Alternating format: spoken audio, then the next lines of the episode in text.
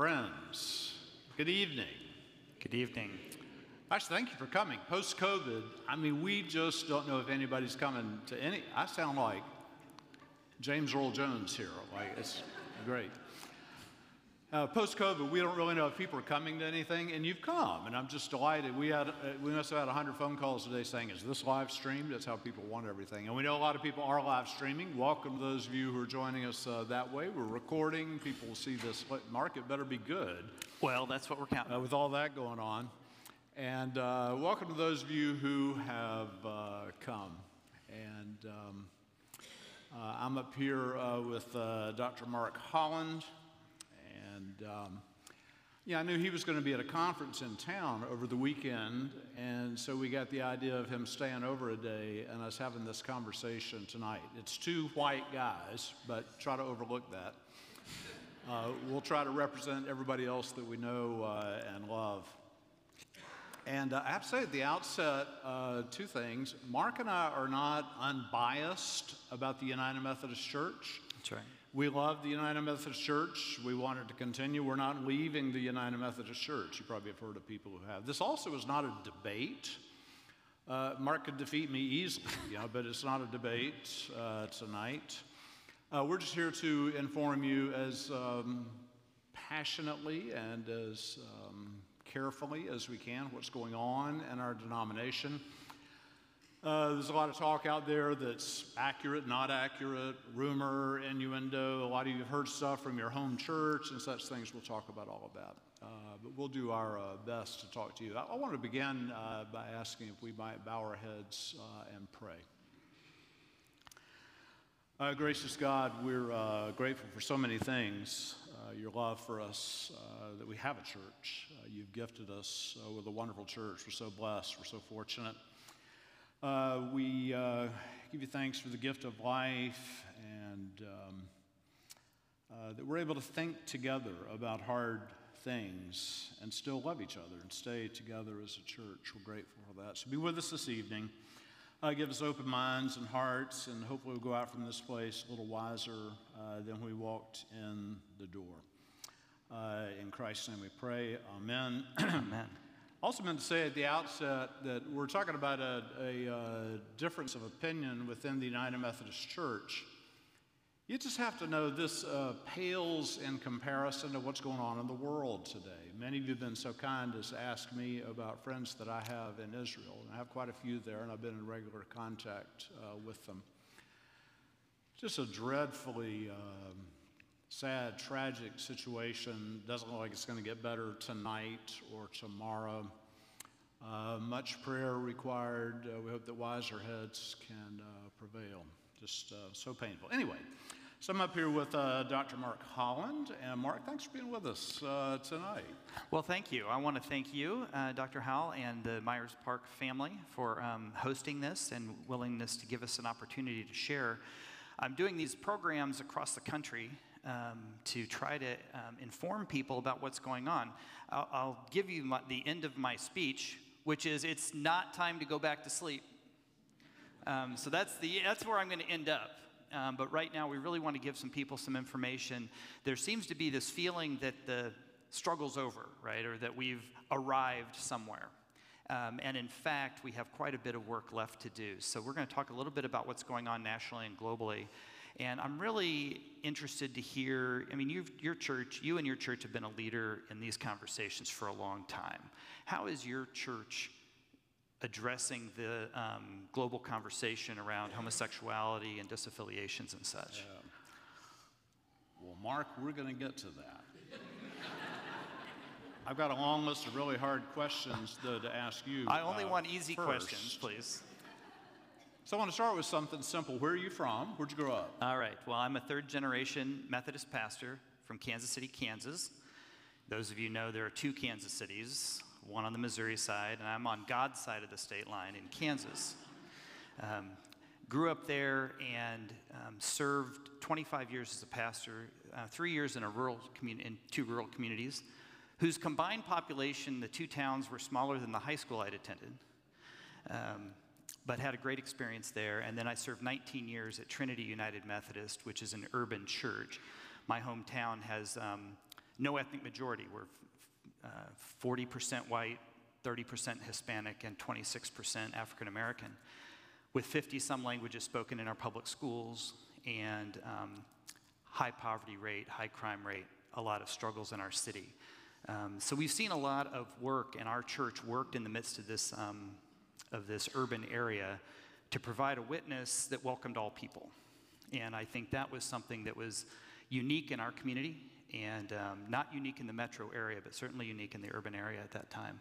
So worked for 19 years there, and then I also got involved in politics. Um, I fell off the wagon somewhere, and I served on city council in Kansas City, Kansas for six years, and I served as mayor for four years. Um, and I just recently ran for U.S. Senate in Kansas. Um, I was the de- Democratic nominee for U.S. Senate in Kansas this last cycle.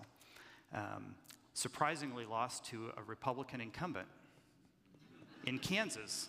Shocker. It is shocking. It is shocking. But I saw him, his hand is running, and so congratulations to you as a pastor running for office. So good luck to you.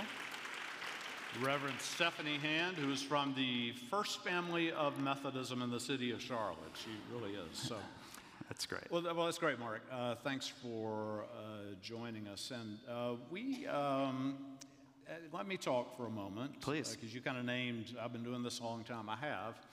Uh, we want to ask where the United Methodist Church is now and how we got here. And in, in preparing to talk about that, I thought, man, I have been on, personally, on a really long journey. It was 20 years ago uh, that I first found myself as a delegate to our general conference. This is a group that meets every four years. We have lay and clergy delegates from all over the world, and we decide the law of the church. And uh, somehow I fell onto the committee that had to deal with uh, what do we do about LGBTQ inclusion in the church. I, I didn't intend to be there, they just assigned me to it. And I found myself uh, pretty soon making uh, the lead speech when we were uh, working on some legislation on the conference floor. And uh, just been in the middle of it uh, ever, ever since then. We had actually a very close vote then. We almost uh, got the church to agree. It was so interesting. Uh, our legislative proposal was saying, the United Methodist Church, we disagree on this issue. And that, uh, that was defeated by a 52 to 48 vote. Illustrating your point exactly. We do not disagree. 52 to 40. It's funny. and uh, a lot of it is around, I don't know if you know this, starting uh, not that long ago, the United Methodist Church, our book of discipline, which is the law book of the church, uh, added some language around homosexuality. Nobody thought about it for decades. And they added this language called We Do Not Condone the Practice of Homosexuality. And uh, that's been really hurtful language to a lot of people over time. It's odd language. We rarely use a word like condone in the book of discipline. I mean, that's, that's a hard word. And then talk about the practice of home. It, it, it's not a practice, but uh, we've had that for a long time. And so then every general conference we get together and we vote on this again. There are hard feelings and long debates. And uh, the acrimony uh, has gotten worse and worse. Finally, we, we declared a special general conference in 2019 in St. Louis to settle it once and for all. And uh, predictably, uh, how long were we there in St. Louis? I don't remember. Four days, It was a bloodbath. seven weeks. And uh, we did not settle it once for all. We went to General Conference in 2019 with what was called the One Church Plan. And I was a big advocate of the One Church Plan. I would say Myers Park United Methodist Church is actually a one church church. Mark, tell them, tell them about the One Church Plan. So in 2000, I've been a delegate since 2000, an alternate and delegate since 2000 to the General Conference. And in 2016, um, we were getting ready to have a, it was melting down. You could feel palpably in the air the tension. And one of the tipping points was a committee had just had a huge raucous argument um, on a piece of legislation that was going to authorize funding to address suicide among LGBTQ youth. Because LGBTQ youth have a higher rate of suicide by five or 10 times the, the um, rest of the population. And so we wanted some funding to address that. And that petition to provide that funding was defeated.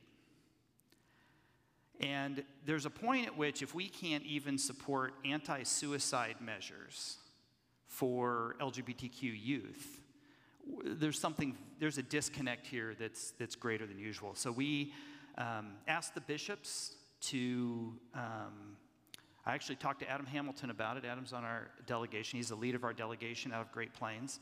I don't know if you've heard of Adam Hamilton. He's started a small church in Kansas City. um, but I talked to him about it. I said, I want to make a motion to ask the bishops to lead us. And Adam said, if you do it, I'll, I'll back it up. So I made a motion to ask the bishops to find us a way forward.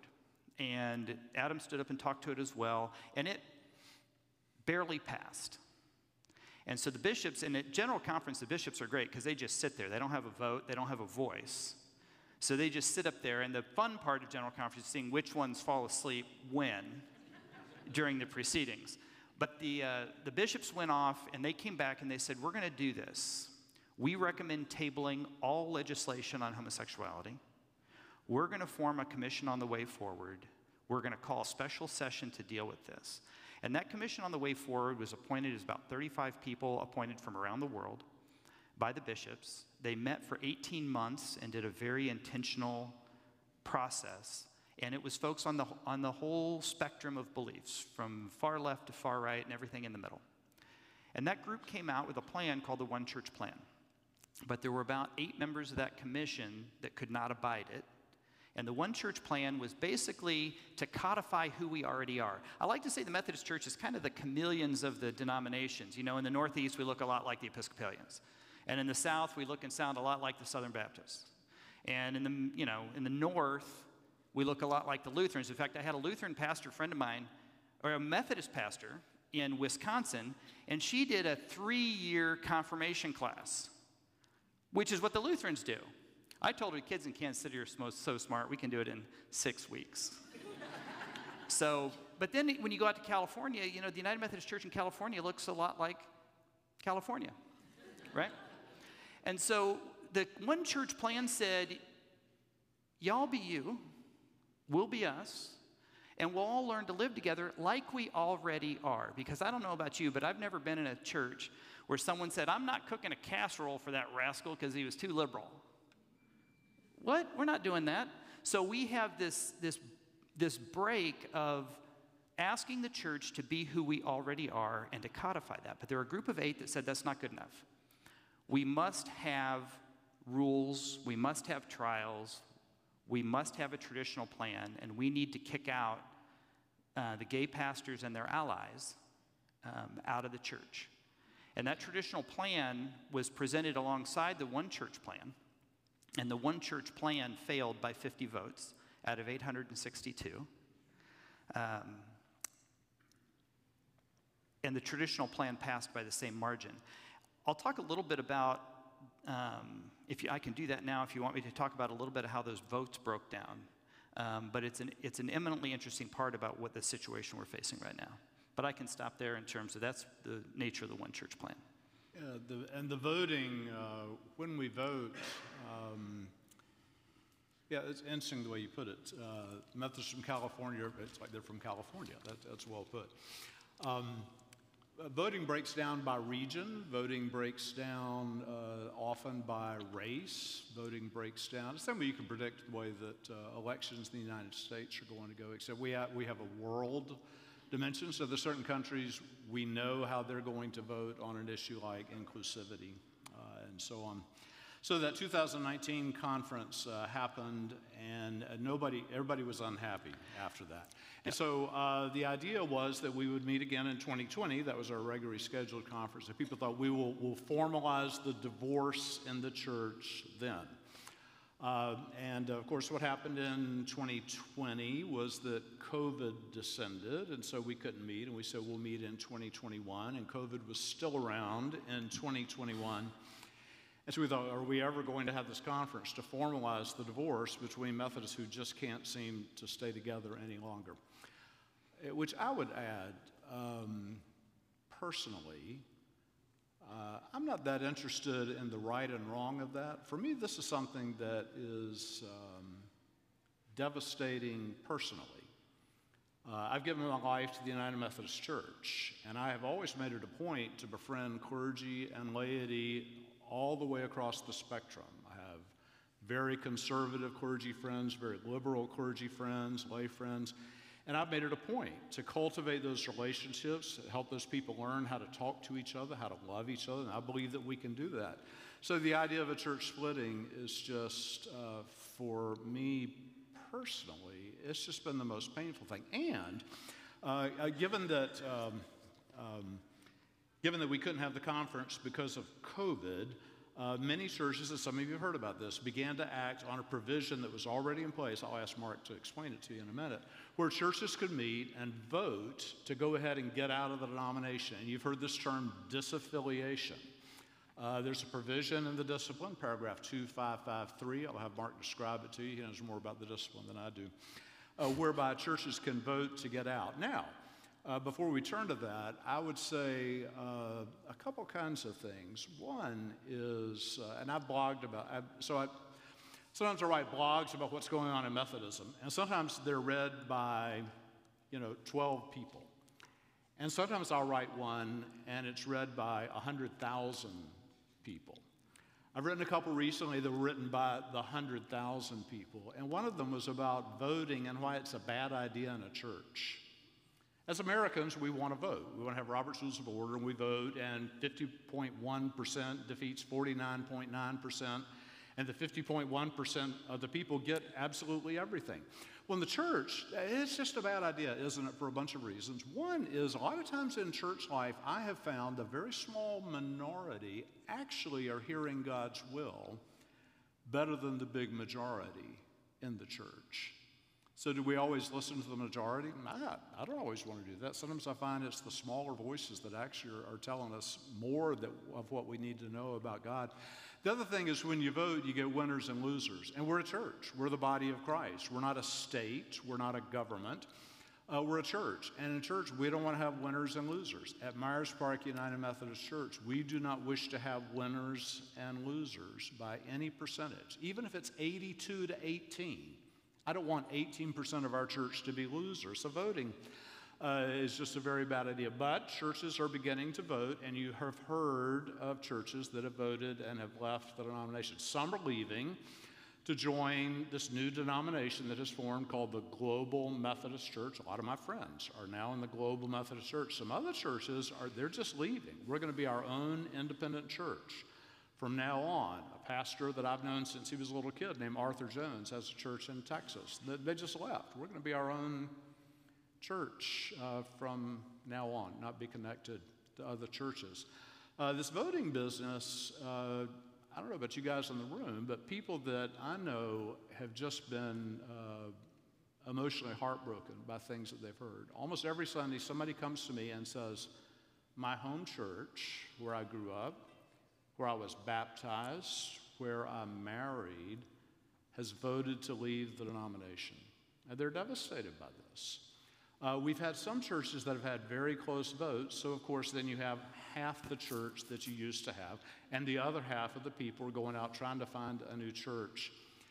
Uh, it's just such a sad thing, and we've had one church in our conference recently, a pretty large church, Wesley Memorial Church in High Point. They recently had a vote and narrowly voted to disaffiliate. Well, now the vote is being contended because they're saying, well, they brought in a bunch of ringers at the last minute to give them just enough. It's like, oh my.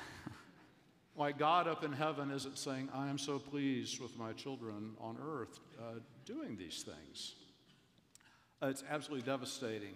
Uh, I don't pretend to have heard from everybody at Myers Park United Methodist Church, because some of you probably don't tell me things that you'd like to tell me but I hope you will always. Uh, I can report this because I kept count. Uh, we have 5,000 something members. I have had uh, the number of people who've asked me, Are we going to vote? is three. And to all three of them, when I said, mm, No, we're not going to vote, they all three said, Good. And I was happy to receive that. I think our church did a lot of this work years ago. We had conversations about inclusion, who belongs in our church, what kind of church do we want to be. And I'm, Mark, you may not know all this. Myers Park decided to do the hard thing. It would be easy to say, we're a progressive church, and, and just go be a progressive church. It would be easy to say, we're a conservative church, we're going to go be a conservative church. We decided to do the harder thing. which is we're going to be the big tent church. We're going to include everybody. Sometimes the church can say we're going to include everybody, and that very statement excludes a lot of people. But we're a church that has said we're going to stay together, we're better together, we're going to love each other, we're going to stay together. I'm proud of that.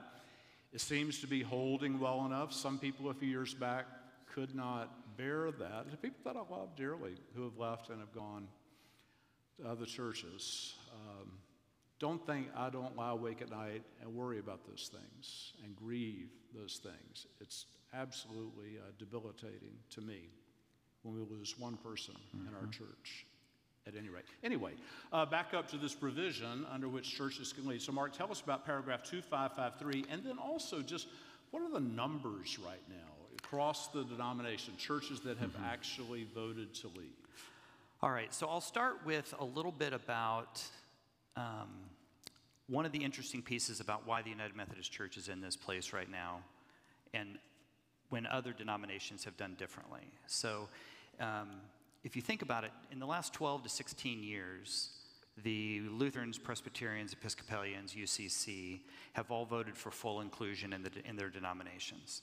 Um, if this were a U.S. only vote in the United Methodist Church, we would have done that 12 or 16 years ago as well.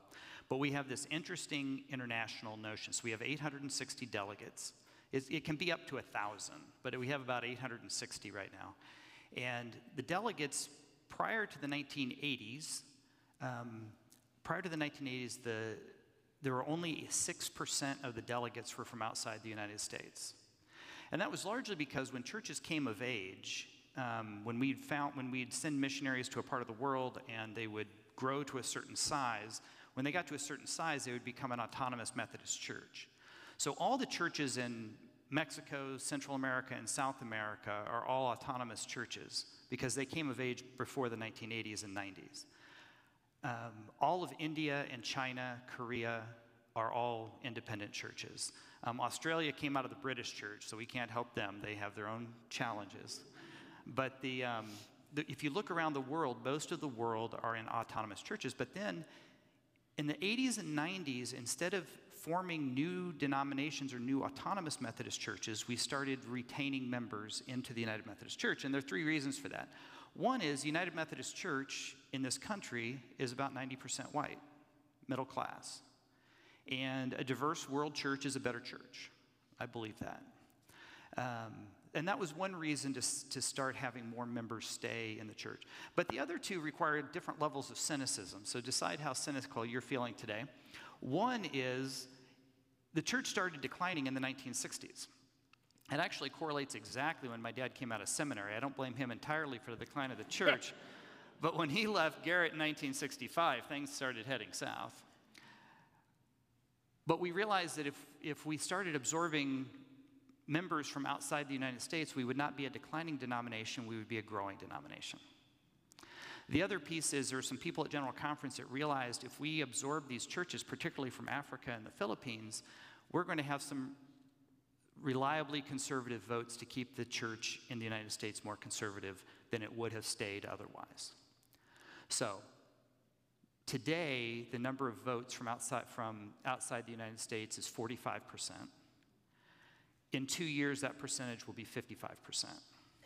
So, when you think about the voting and seeing in the papers the United Methodist Church says this, in the United States it doesn't seem representative. We know that in 2019, two thirds of the US delegates, who are a little over 500, two thirds of the US delegates voted for the one church plan.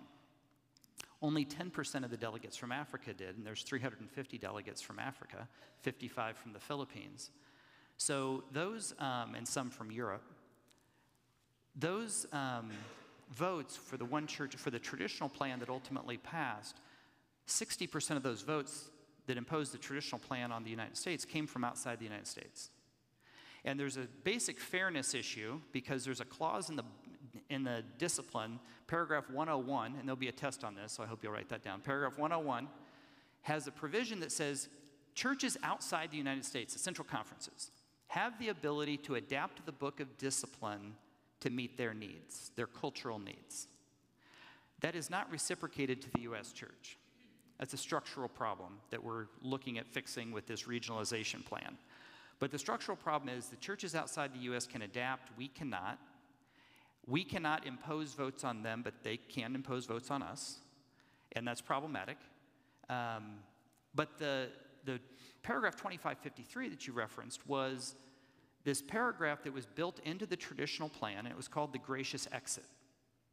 And the gracious exit was intended for the folks on the far left to use to leave. The traditionalists drafted this, they wanted folks to leave. And I used to say crassly, not that I ever speak crassly in the church, amen, Pastor? um, I used to say everybody in the church wants an 80 20 split. We just disagree with which 20% we want to leave. So, this provision was put in to help the folks on the left to leave. And immediately following that vote, there were annual conference meetings in the spring in the US in the spring of 2019 where new elections were held for delegates, and many of the traditional delegates lost their seats, and centrists and progressives were put in.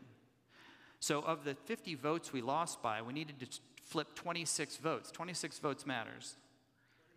26. I, I won my first election for city council by 13 votes out of 13,000 cast.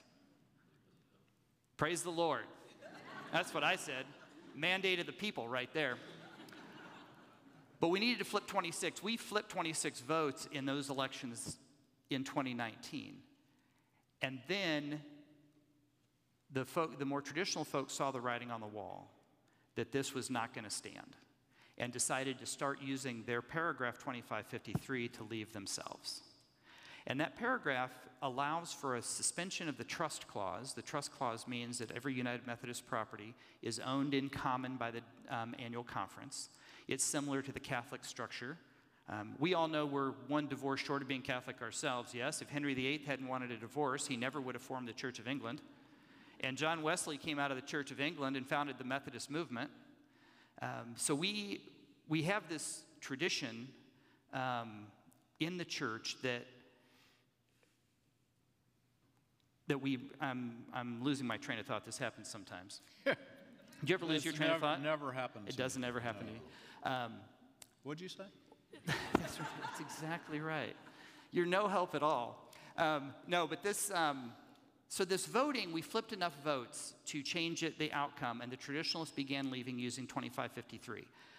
That paragraph suspends the trust clause that, allow, that means the church can take their property with them um, for no cost, and they just have to pay the pension liability. And there are federal laws that manage pension programs. And I say again crassly, the tie that binds is not necessarily Jesus, the tie that binds is the $8 billion pension program in the United Methodist Church.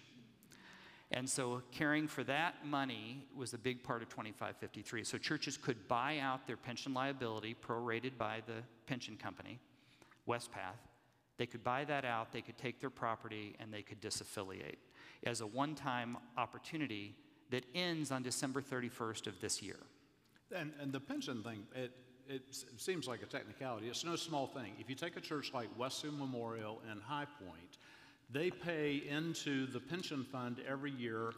You know who gets that money? Is somebody like my father in law, who used to be the senior pastor of that church. If they stop paying that money in, who's going to pay the pension for the retired pastors who have served that church? That, that's what we're trying to work at, an equitable way of the pastors that have led those churches wonderfully to still be able to live in their retirement. That's right. Inclu- my dad's one. Yeah. Big fan of having the pension plan still working. I'll be there soon. Yeah.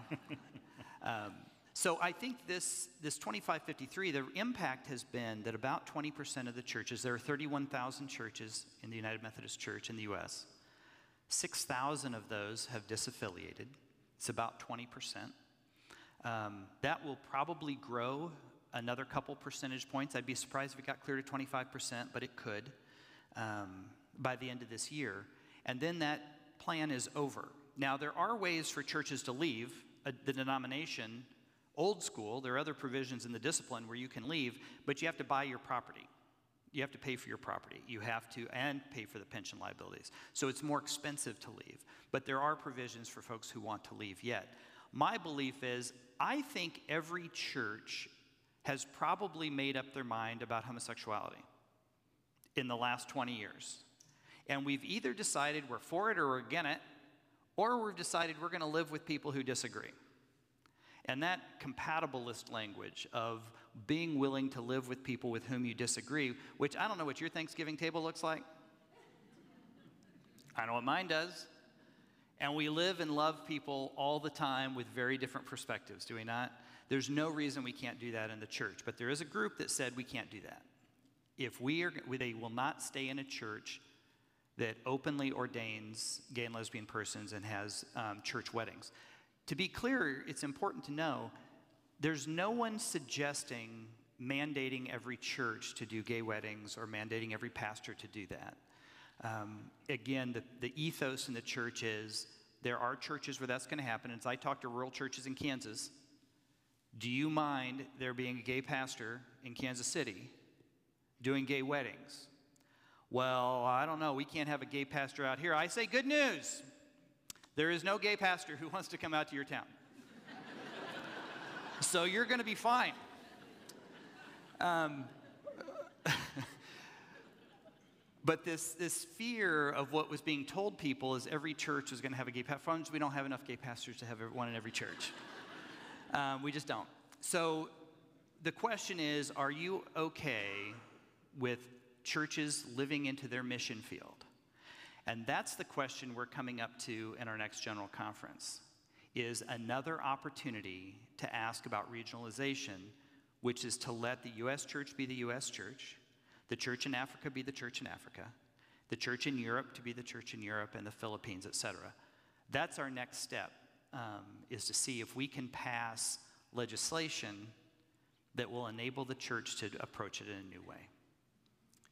I mean, one of the things that we've known for a long time, and this is increasingly the case, is certainly in a mission field like ours, uh, young adults who are thinking about church or maybe have given up on church or would like to go to church, you can't scare up young adults who say, if you guys are against gays, that's the church that I want to go to.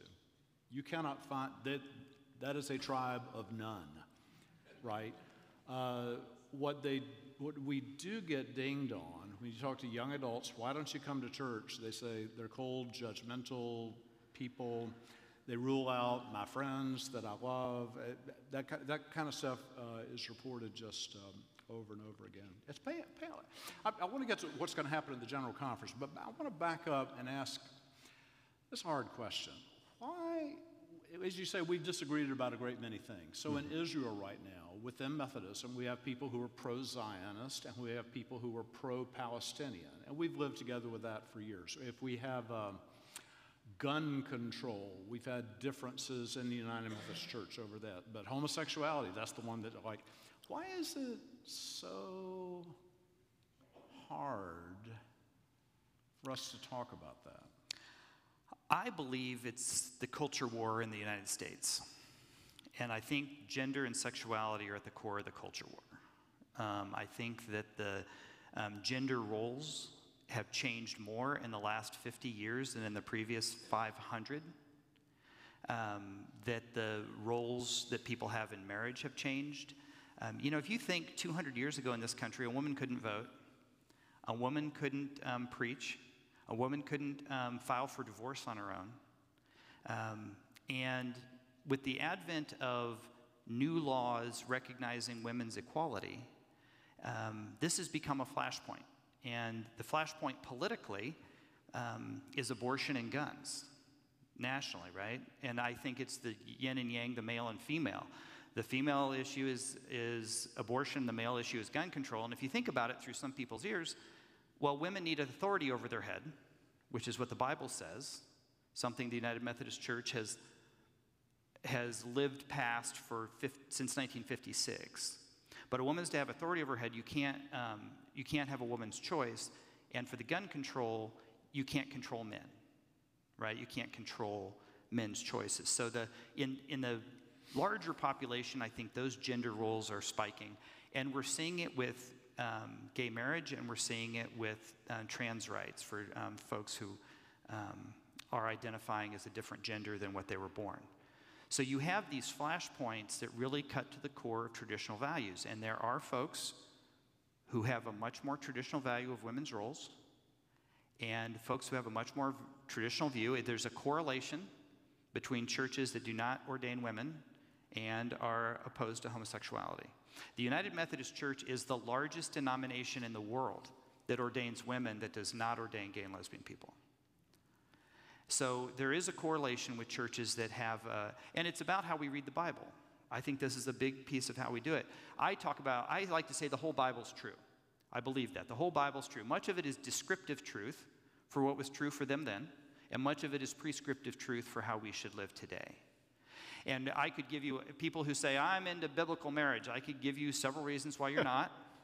It's not pretty. Um, uh, we'll start with Genesis 30 because you got to unload the whole yeah but truck to get from there to one man and one woman. Um, it's impossible. But the, the, the way we read the Bible, the passages that say 252 times that slavery is okay, we don't believe that. We believe slavery is a sin against God. Period. And so, even though the Bible validates it, we, the Bible says women shall remain silent in the church. We don't believe that. We believe that was true for them then, but not for us now. And, the, and folks who support homosexuality view the passages about homosexuality in the same light as we view the passages about slavery and women, that they're no longer true for us today. They're not prescriptive for us today.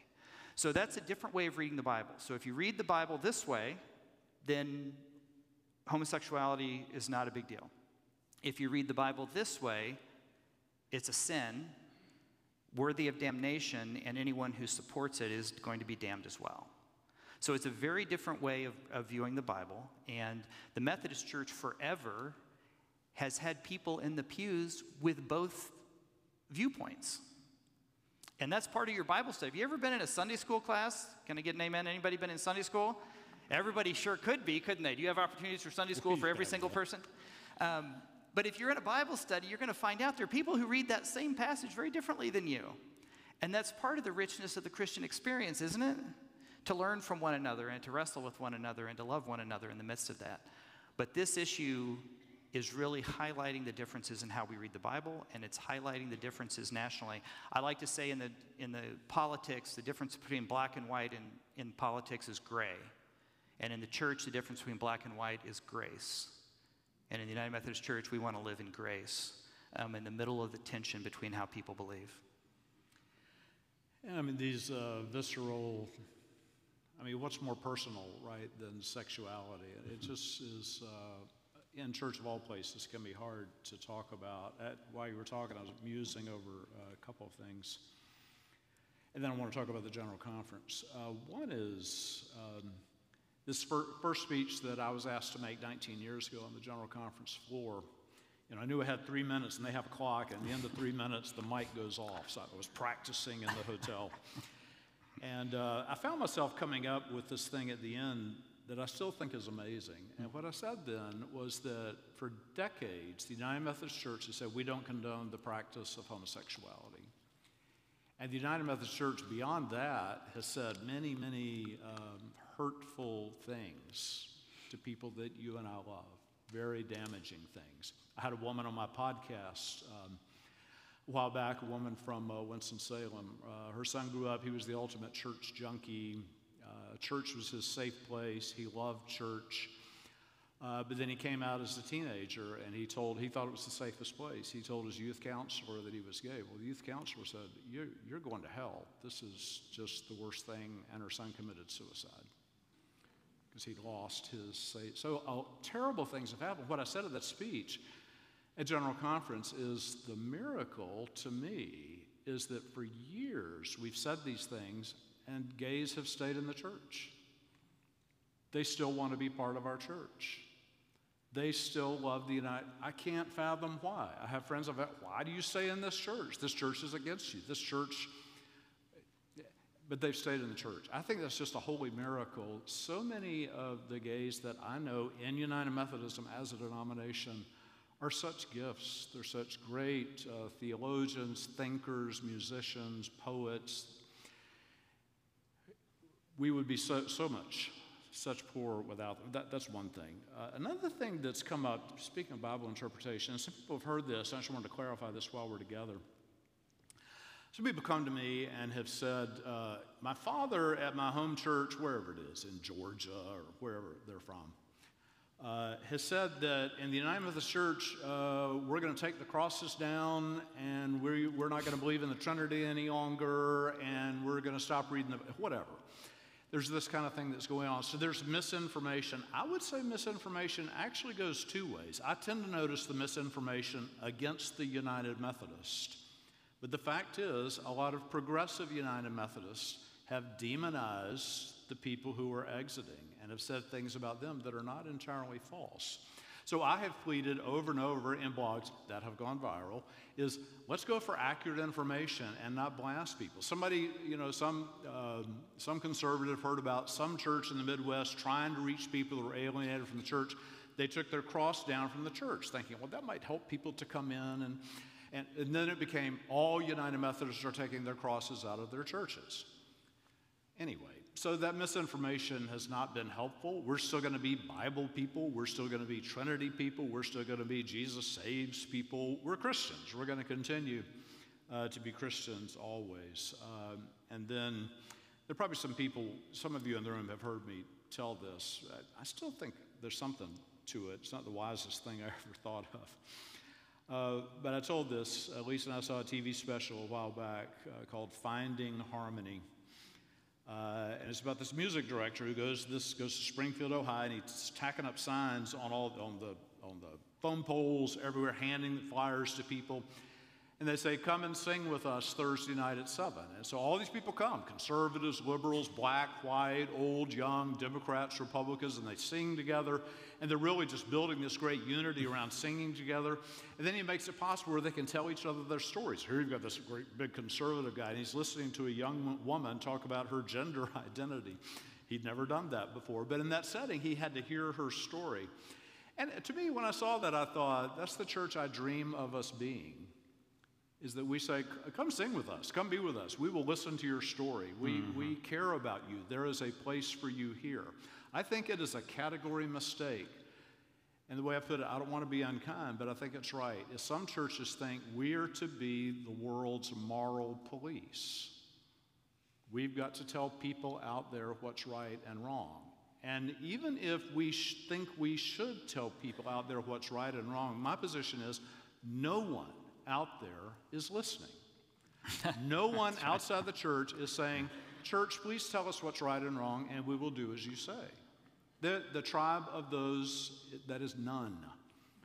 And so, why do that? Why not try to be the kind of church? So just come, come. We want you to be with us. We, the more the merrier. We want everyone to know about the grace of God, the love of our Lord and Savior Jesus Christ. That's the kind of church that we want to be. Okay, General Conference. It, we're finally going to have it unless we have another descent of COVID. It's going to be in May of 2024. That'll be here in no time. Here in uh, Charlotte. It's going to be here in Charlotte. And everybody in Charlotte was so excited about that except me. and it's not because it's going to be a bunch of work for me. The reason is the local press will be in my face day mm-hmm. and night saying, Why are you people debating this thing? That's right and I'll have to try to answer that question uh, as best I'm able. It's coming to Charlotte, so this is the conference that we have. So, uh, Mark, tell us um, what's going to happen at this general conference. You know, what's at stake? Um, the question There's what's several gonna, key things, but yeah. What's going to happen? I can just tell you, my crystal ball is bad. um, so I don't know what's going to happen, but here's what's happening. Here's what's going to be presented. How's that? So there are, um, there are three major pieces of legislation that could completely reshape our church. Um, the most prominent of them is the removal of the language. Um, removing the harmful language, the incompatibility language, the church trial language, basically repealing the entire traditional plan and going to a neutral stance where it will go back to what the book of discipline says. Do you know who gets to choose to do a wedding at Myers Park? The pastor. And you know who, after this happens, will be in charge of deciding who gets married at Myers Park? The pastor. Um, and it's the same with the conferences in terms of determining who gets ordained. The responsibility will go back to the boards of ordained ministry and to the local churches to make decisions about this based on their mission context. So, removing the language is big. And there's two parts of that. One part are the global social principles. Um, because in our social principles is where we have the language inserted in 1972 that homosexuality is incompatible with Christian teaching. We need to remove that. It takes a 50% plus one vote. The second, by the way, if you were doing a capital campaign and you got a 50% plus one approval, would you move forward with that? would not move no forward. way. We want consensus. That's what we're shooting for is consensus. So this um, removal of the language, the global social principles is one half of it, and then the second half of removing the language are all the other provisions in the discipline that have them, and there are probably 15, which include a funding ban um, of even, it's the United Methodist version of Florida's Don't Say Gay. Um, that you can't fund anything that sounds gay, including preventing suicide among gay youth. So we've got to remove the funding ban. So those, those pieces of removing the harmful language are one. The other, so the so, global social principles, removing the other harmful language, those are two of the three provisions. The third provision, and, and both of those I should say, require a majority vote, straight majority vote. Those we're likely to get because, as I mentioned before, we have fewer votes. Uh, we, have more, we picked up more votes in 2019. We flipped the 26 votes we needed. With disaffiliations, there have been a number of delegates, um, traditional delegates, lay and clergy, who have disaffiliated and withdrawn from the delegations, and centrists and progressives have backfilled those. So we have 15% more votes than we normally would. And that, that increase, if we were counting, because your delegates from your country are decided based on population of, of churches, we, we, even with the 20% fewer people in our church, we still have all of their votes. So right now, centrists and progressives have a disproportionate number of votes at General Conference, which means we likely have a majority to remove the harmful language and to adopt the global social principles. That's the easy part. That's not easy. But that's the easiest part of the two. The next one is regionalization. And regionalization requires eight constitutional amendments that decenters, right now, the United Methodist Church, the U.S. church is the center of the church, and the rest of the world are outskirts in the name of Jesus, right? So, what this regionalization plan does is it decentralizes the United States, makes us one region among others, and we have a regional structure. It also gives every region equal ability to adapt the book of discipline to their needs. So the U.S. would gain the ability to adapt the book of discipline. Because here's what's true the United States is done with trials. We're just not going to put gay pastors and their allies on trial anymore. Even if the book of, even if the church told us to, we wouldn't do it. In fact, they've told us to, and we're not doing it. The same is true in Africa. Even if we put language in that said you had to ordain gay people, the church in Africa is not doing it. So we need to honor the cultural settings. In fact, of the 26 countries we have United Methodist churches in in Africa, 18 of those homosexuality is illegal on some level and punishable by fines, imprisonment, and in three cases, punishable by death. So when you talk about ordination in marriage in countries where it's illegal, it's just a it, people's hair catches on fire. They can't believe it. So we need to honor that. So the regionalization allows that. The challenge with regionalization is it requires a two thirds vote because constitutional amendments are a two thirds vote. Because of our voting at General Conference, we likely could get there.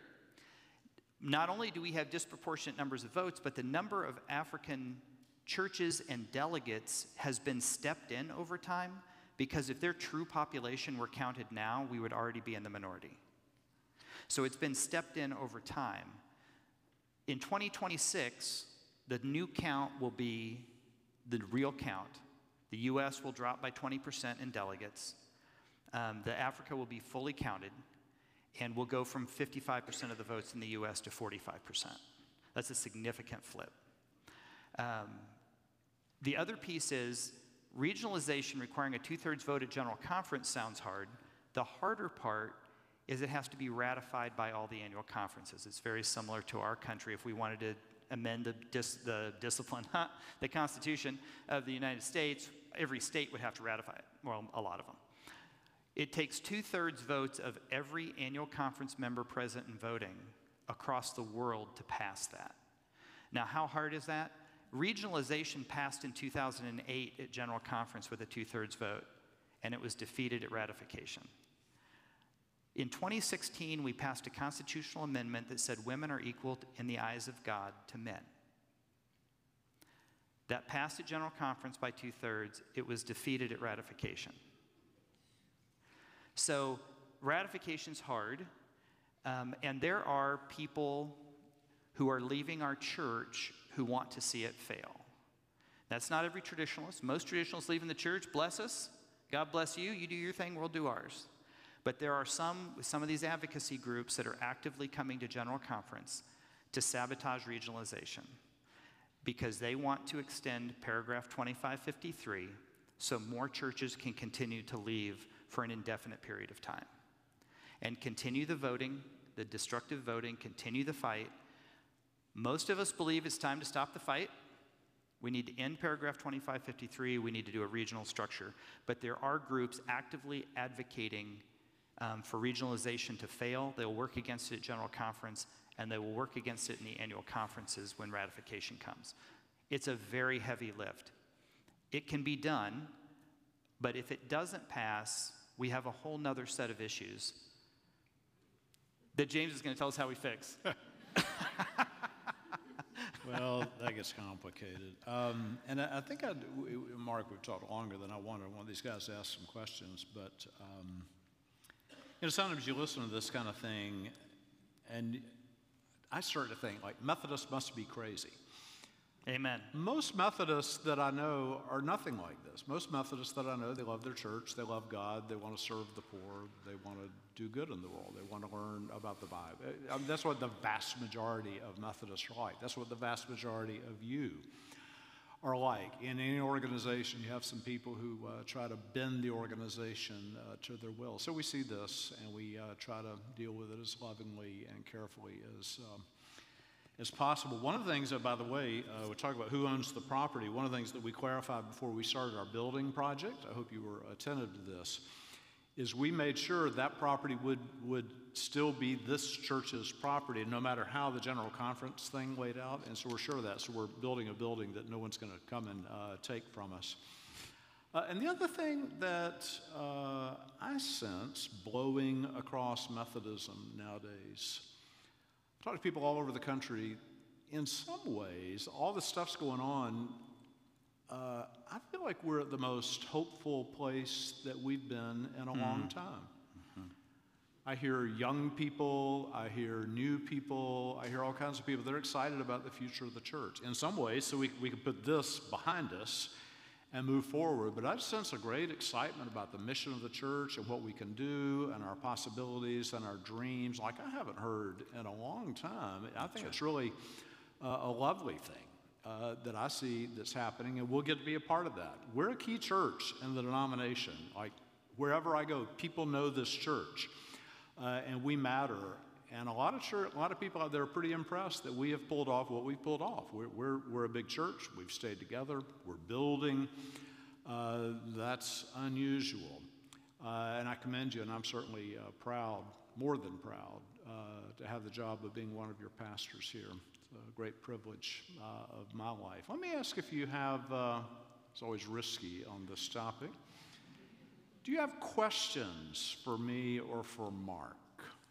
Again, preferably easy questions. Da- I call on David because he's the tallest guy in the room. Yeah, that's right. so let's assume the regionalization plan works. So would it still be the United Methodist Church? It's a good question. The question yeah. is if regionalization works, will we still be the United Methodist Church? Yes.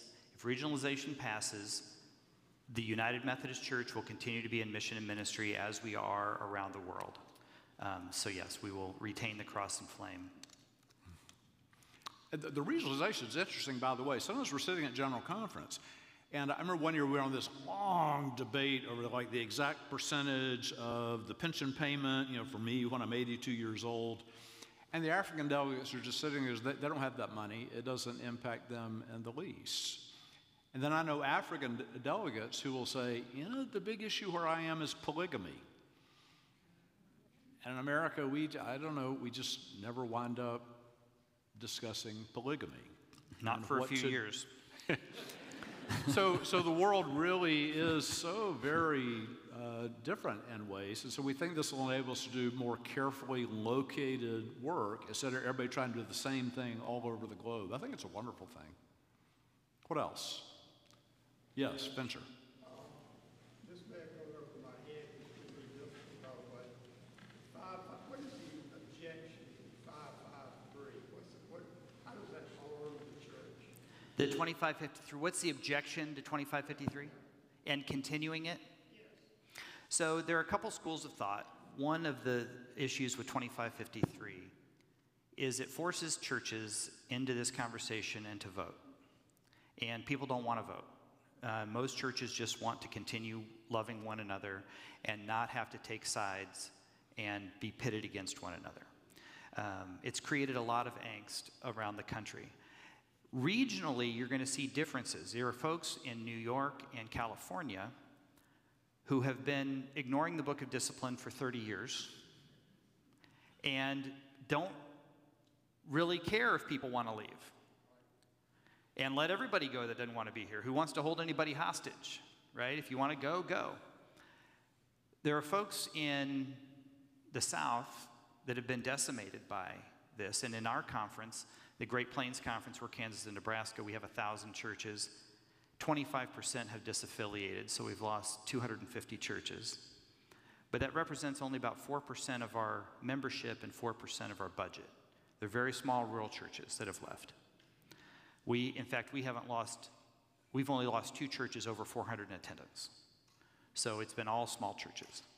That's not been true in Texas.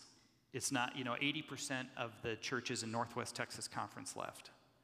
Um, half the churches in Texas Conference around Houston left. Um, Mississippi, Louisiana, Alabama, Florida has lost 35% of their churches. So you have this devastating loss, and there's a point at which people say, let's stop. We need to stop this process because everyone who's upset about homosexuality has already voted and left. And now what we're getting are the opportunists who say, oh, I can own my own church property, and I don't have to talk to the conference, I don't have to pay apportionments anymore. Uh, we can hire and fire our own pastor. That's the best part of being a Methodist. You can't fire me. You can fight all you want in the parking lot, but you got to talk to the bishop. But people say, well, we want to have say over our pastors and our property. So we are in this place of opportunists, and of the 6,000 churches that have left, only half of those have chosen to become part of the GMC. Half the churches are just going independent, and it's mostly the larger churches. So the, the argument against continuing it is it continues the fighting. People have already made up their mind. It's time to move on with the healing. Um, and uh, there isn't, there, there are still provisions once in a while when a church wants to leave the denomination without reopening it. So that's the argument. Whether you agree with it or not is another topic, but those are the arguments that people are putting forward to stop 2553. If I may, two questions. I forgot your name. You told me when you came in. Gene. Gene Yeah, sorry, Gene. from Providence, United. Yeah, I know that. Yeah. Um, we let anybody in. One on the social, I'm kidding. one on the social principles in general. They're up for renewal or uh, approval, uh, and they've been delayed since the last conference, and the new ones are coming up. What's your feeling as to how that's going to be accepted? Because we got multiple social principles beyond the ones on LGBTQ. And then my second question is related to the Palestinian situation. We in the United Methodist Church have a United Methodist Kairos Response Committee that has been trying to support the moments of truth of the Palestinian Christian, the Christians who have sent that to America and others to try to support the Palestinian Christians and other Palestinians for social justice. Will that come up, or what do you think may occur there about that issue? So he's asked a long question that you guys couldn't hear very well. But it involves the social principles, which is part of the preface to our book of discipline, where we try to declare who we are with respect to the major issues of the day. We've done a radical rewrite of these, which we haven't done in a long time. We've just kind of barely amended them off and on for a while. Uh, and I've worked on parts of that. I worked on, on a suicide section and a couple of others. Uh, so that will be up, and I don't know how that vote will go. You asked about the Palestinian question. I don't think we can cover that tonight. That could take like another hour and a half. Uh, but everything comes before the General Conference. Everything that the church does is up for grabs at every General Conference. So this isn't a conference to decide one thing. There are a great many things that we will labor over, including this one thing, but it'll be the one that will get the headlines. So I talked about three different things that I think are important. There will be 5,000 petitions in front of the General Conference, covering everything from Palestine and Israel to farming to industrial usage to recycling. If it's a topic that yeah, United Methodist cares about, every United Methodist, I shouldn't tell you this, every United Methodist can submit a petition. To, this one's closed. You can't submit anymore for this one. But every United Methodist can submit a petition to any general conference on any topic that you think is important if you want the church to take a stance or you want to change a provision. So there will be 5,000. The, the ones that, the three that I think are structural that will change the trajectory of the church for the good are the social principles, removing the language, and regionalization. The social principles, um, there was a decision eight years ago to start a revision process, and they've garnered feedback from, I think, 3,000 Methodists around the world. Um, people in the Philippines, people in Africa, in Europe, in the US, all the regions of the US working together to come up with a revised social principles. One of the troubles we've had at General Conference for the last 30 years is every vote becomes a litmus test vote on homosexuality. Regionalization, if you're pro gay, you vote yes. If you're anti gay, you vote no. Social principles, if you're pro gay, you vote yes. If you're anti gay, you vote no. This is how the binary thinking and voting has happened at General Conference of every single thing we talk about becomes a litmus test and a referendum on homosexuality.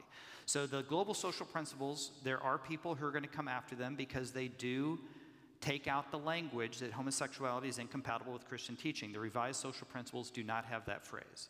That went in in 1972. Ironically, the same year they removed prohibitions for pastors being divorced, they inserted a provision for pastors can't be gay. So we, and I think Matthew 7 covers both of those. We'll go into that another time. But the, the global social principles are going to be caught up in that argument of it's removing the language and so supporting it as pro gay and not supporting it as anti gay. It's unfortunate because they're much deeper than that and they're much broader than that and they have a lot of substance beyond that, but that's going to be the issue that's going to be the, the fighting point for it. I think the rest of it um, is not as controversial. Ben? James, uh, I understand what you're saying, that the church cannot be the moral policeman. However, shouldn't the church be the moral guardian? I, I, believe that internally we have good cause to teach our people biblical principles and how to live, what it means to be holy, and so on. Yes, clearly. But articulating the what is moral and what is not is not in our job description. So I am, um, uh, earlier today, I, I'm doing this series now on how to be spiritual. And one of the things that I was trying to put on paper today, not successfully, is that morality is overlaps with, but is not the same as holiness. And in the church, our business really is holiness, to be close to God. That's not I mean holiness includes something that's immoral. I think it's a higher standard than mere morality. Um, so, yeah, so I'm, that, clearly that's in our purview to teach and to talk about. And I would suggest yeah. on the right, people are more concerned about individual morality and on the left, people are more concerned about social justice morality, right? As a, as a rule of thumb, I think that that tends to break down left and right. You know, John Wesley talked about the, the social gospel of um, serving the community and being biblical in our outlook. Um, and we come to General Conference every four years to fight over which is more important. And that's, that's really where we really need to stop the fighting. And I think these provisions give us the path to go back to being the church. As um, Adam Hamilton said at our annual conference in Great Plains this last year, when he was doing our delegation presentation, he said, The church needs to get, move from being a conflict centered church to a mission centered church. And I think we're all ready for that. And I think that mission of reaching people for Christ is really putting these other issues, resolving these other issues so we can move forward. I I wanted to ask, uh, how do you respond to someone who says that, oh, we can't have a gay minister in our pulpit? How arrogant are we to tell God who he, who he can call the ministry? Yes, the question was, um, you know, some people will say, well, we can't have a gay pastor in our church. And her comment was, it's how arrogant of us to not, to tell God who God can call and not call. Um, the reality is, we have gay pastors serving in every denomination in the world right now. Many of them effective and competent in their ministry. So there's, that's a reality. And the question is in the, in the United Methodist Church, the rule is don't ask, don't tell. So as long as you stay in the closet and you're not a self avowed, which means you say it out loud, and practicing, whatever that means, if you're not self avowed and practicing and you stay in the closet and don't make us uncomfortable, then it's okay. And we have a lot of that in every church in the, in the world. And so the change for the United Methodist Church would simply be someone can say out loud, I'm gay, and they can live with their spouse in the church parsonage in a church that's open and welcoming for that. We already appoint, the bishops already appoint, they kind of know what churches are more conservative and more liberal. Eh, y'all are from Charlotte. Do you know some churches that are more conservative and more liberal? right? You already know. And what the bishops try to do is they try to appoint pastors that are going to be successful in that environment. If, if, you're, if you're a particularly traditional conservative church and you get some fire breathing liberal in there, it's going to blow the whole place up. And vice versa right? So we already try to match people with the culture. And um, I think we need to continue to do that because there are churches that are open and welcoming of gay pastors and are ready for that and don't want their pastor put on trial and kicked out of the ministry because other people are uncomfortable with it in their church. Bibb, I'd, I'd add to your question, this was kind of a funny moment, sort of. So this was before COVID. This was ramping up to the 2019 General Conference. And we had a program in here where we had a packed house where we were describing this one church plan. And um, we, had, uh, we, we had people submit questions. And um, I talked to the guy who was reading the questions. And we'd kind of agreed on a couple questions that eh, maybe were out of bounds. And he asked one of the questions that we had agreed was out of bounds. and I'm stuck up here. And the question that he asked is Have we had gay clergy at Myers Park? I was like, Oh. But what I said was true, and I'll, I'll repeat it, and I hope it's okay that I share this. I have a long history with this church. You know, I met Lisa here, and her, her dad was the pastor here, and I knew Mitch Faulkner back in the, I mean, I go way back, so I have a lot of history here. And what I said in that setting was that in every decade, going back to the 1950s, this church has had at least one gay pastor. Now, people, several people were mortified and said, Who? Who? and most of them, I could say, someone that I know you really love and were blessed by. But it was just interesting that I heard myself uh, saying that. The other thing, uh, Mark, I don't, I don't, want to correct you, but I, I sort of clarify this You'd for be everybody. the only one who doesn't. So. I get it all the time. Sometimes we, we use these terms liberal and conservative, and it, uh, that always grates on me. Because what we're doing is we're saying ultimate reality are the political realities that we know. That's, that's the ultimate reality. And you have conservatives and you have liberals. Where is the church on that spectrum? I defy that every time. We're not trying to be conservative, we are not trying to be liberal. We're trying to be Christian. And I'm not the greatest Bible scholar, but I'm a pretty careful Bible reader. I take that task in my ordination very seriously. And what I find without fail is if we read the Bible very, very seriously, there is some stuff in there that's going to look so conservative. And there's some stuff in there that's going to look so liberal. But it's neither, it's Christian. And that's just who we're asked to be by God. And, and sometimes you don't even recognize it, right? I- I've noticed this thing forever. Uh, if you're liberal and somebody says something liberal, you don't even notice it, right? It's, it's as if they said, I got up in the morning. Well, when else would you get up, right? But if you're liberal and you hear something conservative, it just makes you crazy, and vice versa. So we don't even hear it sometimes. But the truth is, in the gospel, there's some stuff that seems conservative, some stuff that seems. You can't say that Jesus, Jesus was a liberal. That's incorrect. Jesus was a conservative. That is incorrect. Jesus was Jesus.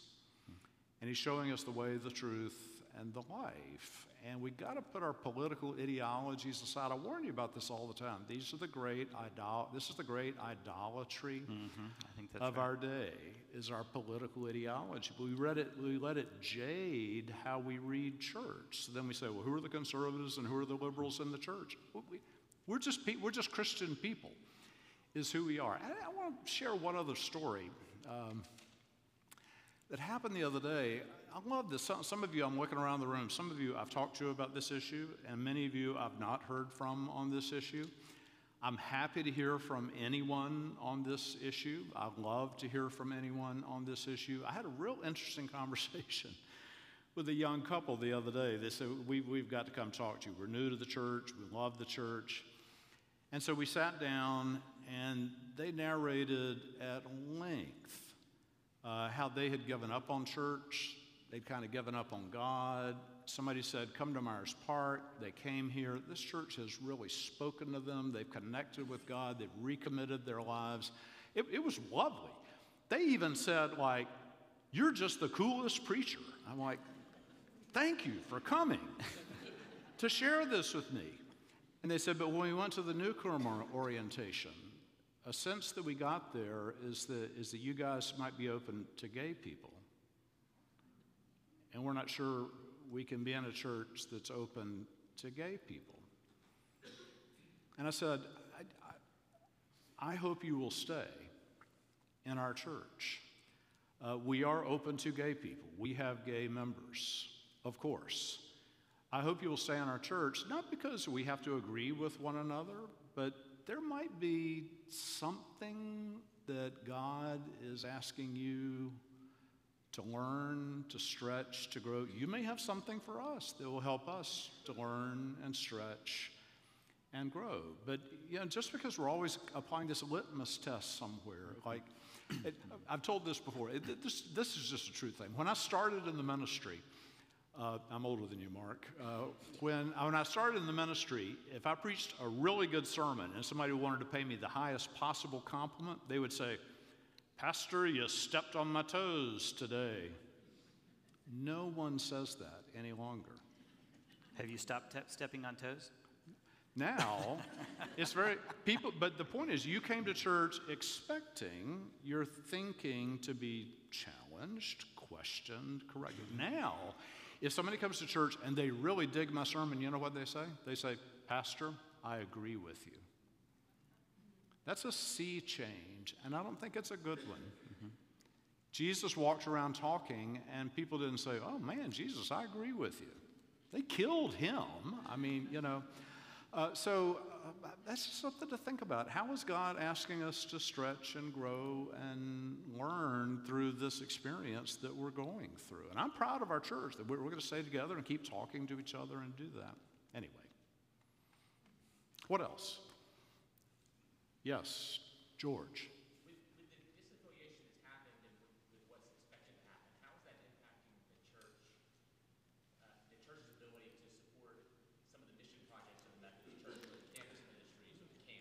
Uh, the disaffiliations in the church are, of course, having a severe adverse impact upon our larger mission as a church. There's not nearly as much money for you name it. Um, we have parents here who just sent their children off to college. You hope there's a nice campus ministry. George, you're one of them. Sadie went to college.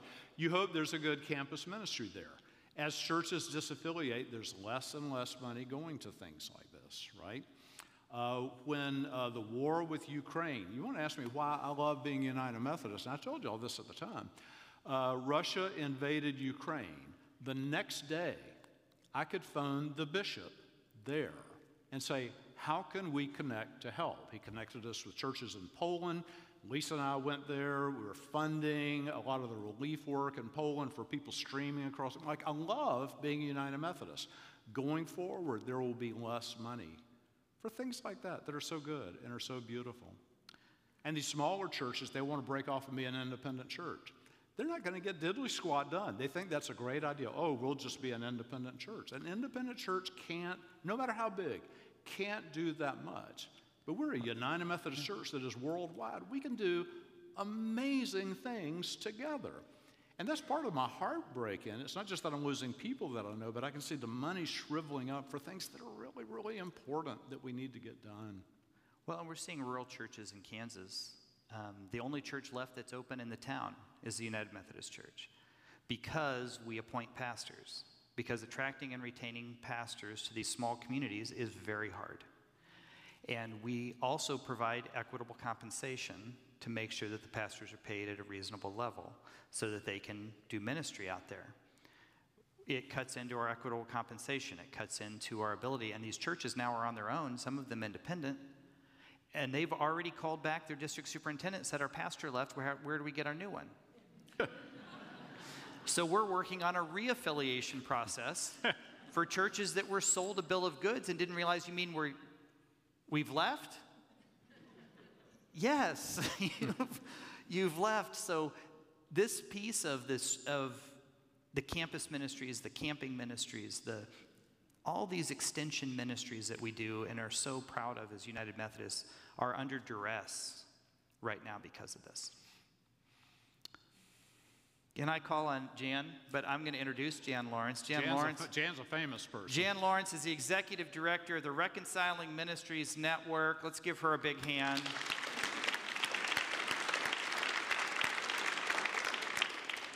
question is about your last comment, because that has come up multiple times. Is there legislation, or do you know if there's legislation before the 2024 General Conference that addresses churches that want to come back?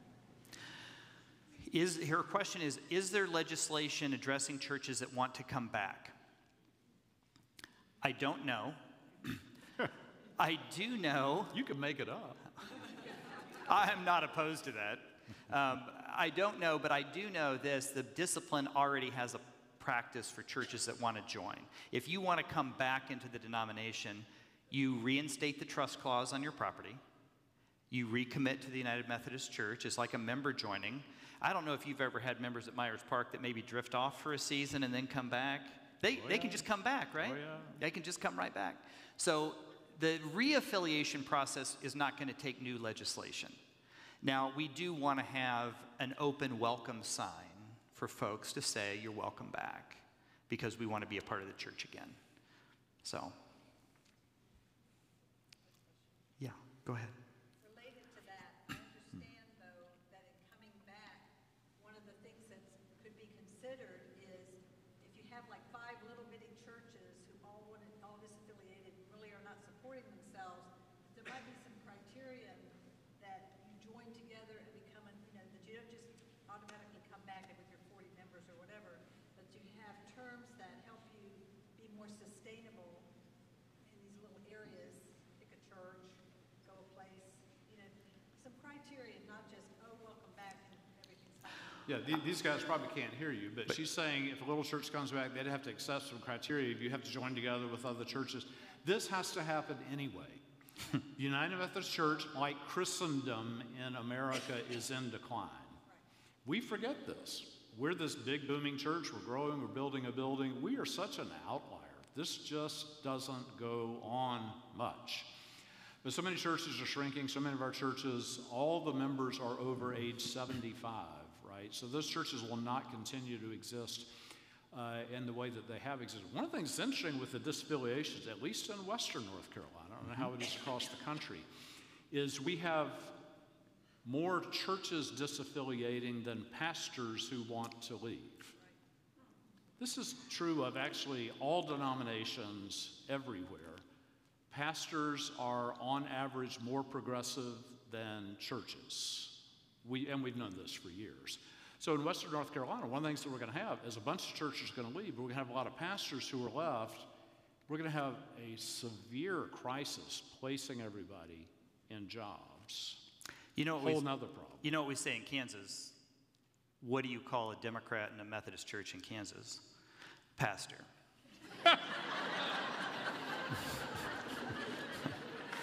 That's funny. I don't care who you are. We have a question. You- you had your It's hand going downhill. We need another question. Mary Helen.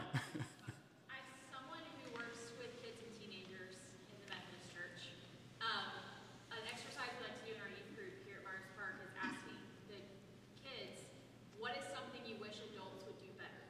And nine times out of ten, I get, I wish the adults would agree. Um, and You wish the adults would what? Agree. Would agree. I don't agree with that, Mary Helen. But it brings up interesting conversations about how we care for our planet, how we treat our neighbor, how we do X, Y, and Z, because they see all this unfolding on the stage politically um, in their world. And so I guess my question is, one, what is the age of the youngest delegate? Is that voice being heard at the table? And two, um, at what point is this just a general or, uh, uh, generational falling of a conversation that's going to happen again in 26 and 30 and 34 and 38. In the name of Jesus. Amen. Is there, a, is there a minimum age for delegates? No. We, um, we have youth we- delegates. we have And youth- I would say in my lifetime of going to General Conference, if a youth delegate goes to the mic and makes a speech, people stop and listen. That's right. And there's, there's a great, old, old guys like me, people just yawn through it. But when a youth comes up, people get really interested and excited. And it's got a lot of uh, valency to it. The, the criteria for being a young adult is age 30 and younger. And so we do have a number of delegates. I'd have to count. We have a lot of delegates, I would say 5% who are under 30.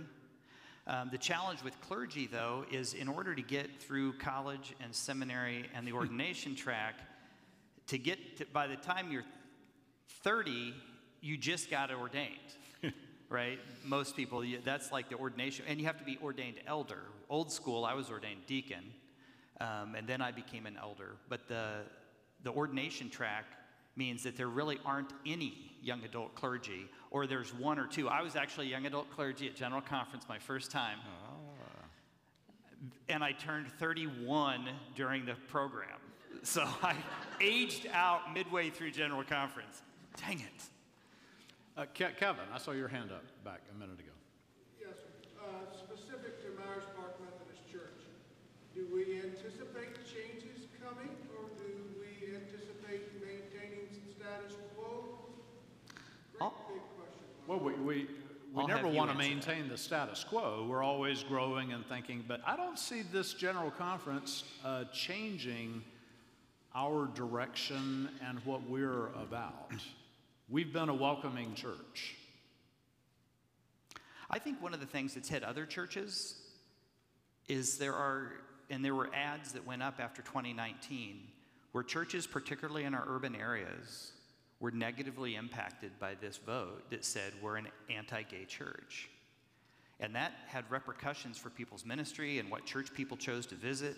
And so there were major implications. And you saw, I don't know if you did this in Charlotte, but there were newspapers across the country. I don't know if, if you're young and you don't know what a newspaper is, it's a, it's a piece of paper that you used to open like this, and it was really long and wide. But taking out full page ads in newspapers across the country saying that's not who we are. And I think that's that when, pe- when we get in the news, the church doesn't get in the news often enough for good things. What, what gets in the news is a good church fight. and I'd like to be out of the news.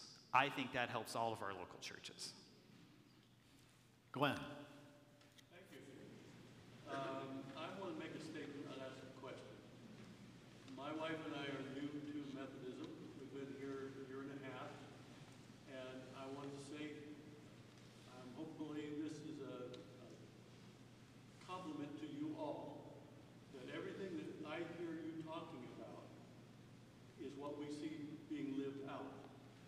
And um, I'm just grateful. In fact, I remember Diane and I had a conversation with Pastor James when we first came in. And we were quizzing him about all kinds of things. And at the end, we, and he graciously listened. And at the end, we, he's, we said, well, do you have any questions of us? And he said, well, are you prepared to be disappointed? And it shocked us because nobody's ever asked us that. But I can tell you, we have not been disappointed. So thank you all for being our family. Amen. Thank you. Well, And if you, if you don't know this, Glenn and Diane have, for their lives, been foreign missionaries and uh, have uh, put the work in abroad for a long time.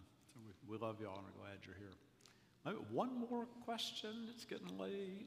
Monday Night Football's happening? Yes. I was just wondering if this seems more like a freight train that's coming to the conference. I mean, the change seems to me to be inevitable. Does the conference, uh, does anybody see it that way? Her question was it feels like a freight train is coming and what's going to happen is inevitable. Um, I don't think so. I do think there is an opportunity yet. Most of the people who are coming to General Conference are stay UMC people. And what we describe as compatibilists, you know, in our card it says we're not about who's liberal and conservative, it's about who's willing to live with difference and who's not, right?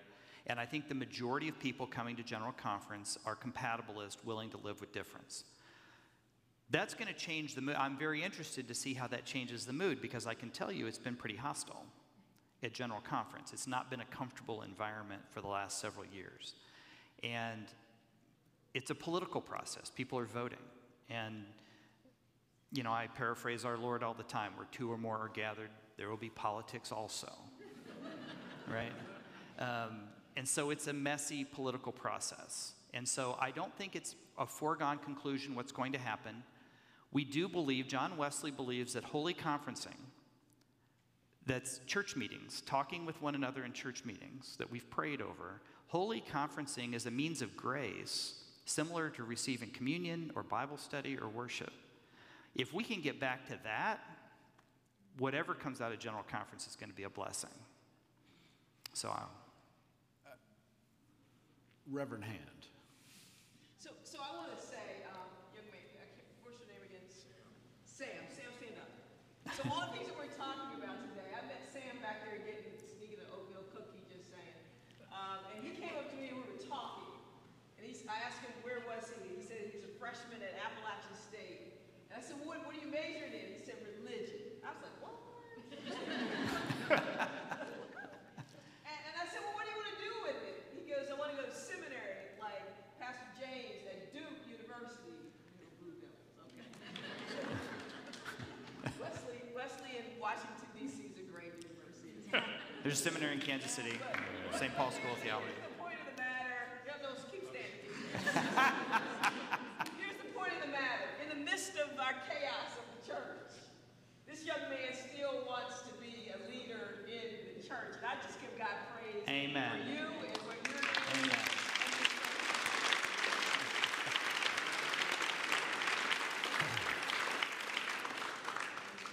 So, two things about Sam. One, Sam uh, loves my socks more than the rest of you because we're uh, we have this Beatles bond.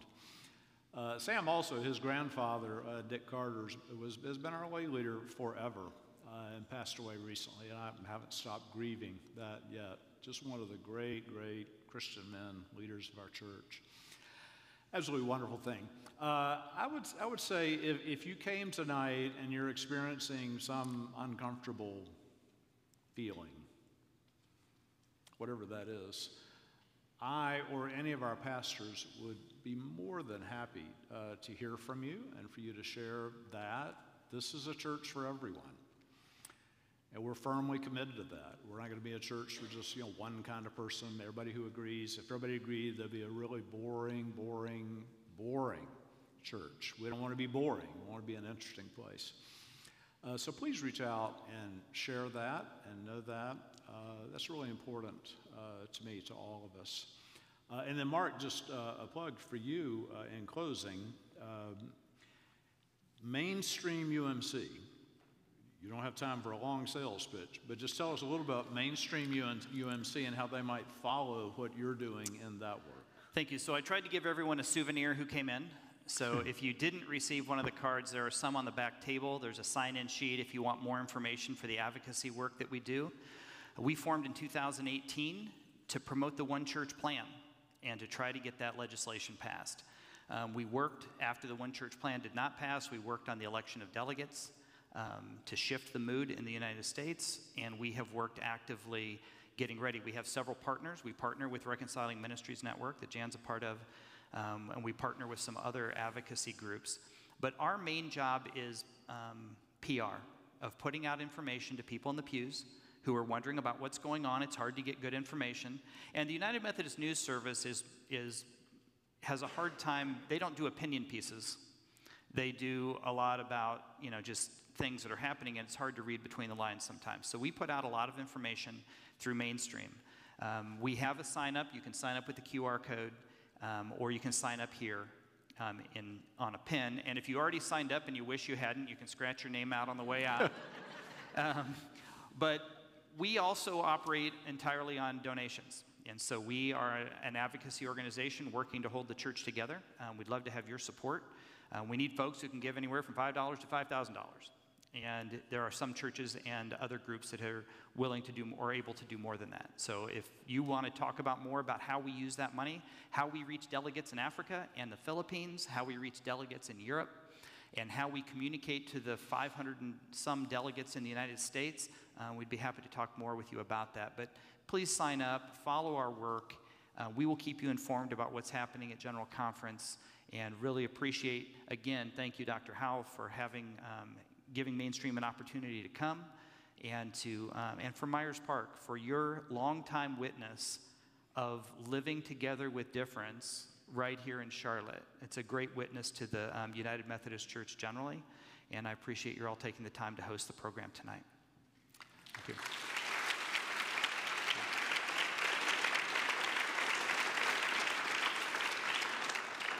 Mainstream's like our church. We work entirely on, on donations. Anyway, uh, let's bow our heads and pray.